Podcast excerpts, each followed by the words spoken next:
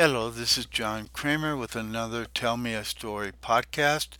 Today it's uh, a story, a prayer, or a poem by John Kramer called The Power of Prayer.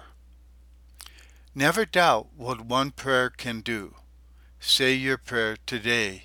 Even just one prayer can change your life, or the life of your loved ones, or the life of a stranger or the life of the world. Your choice, your prayer.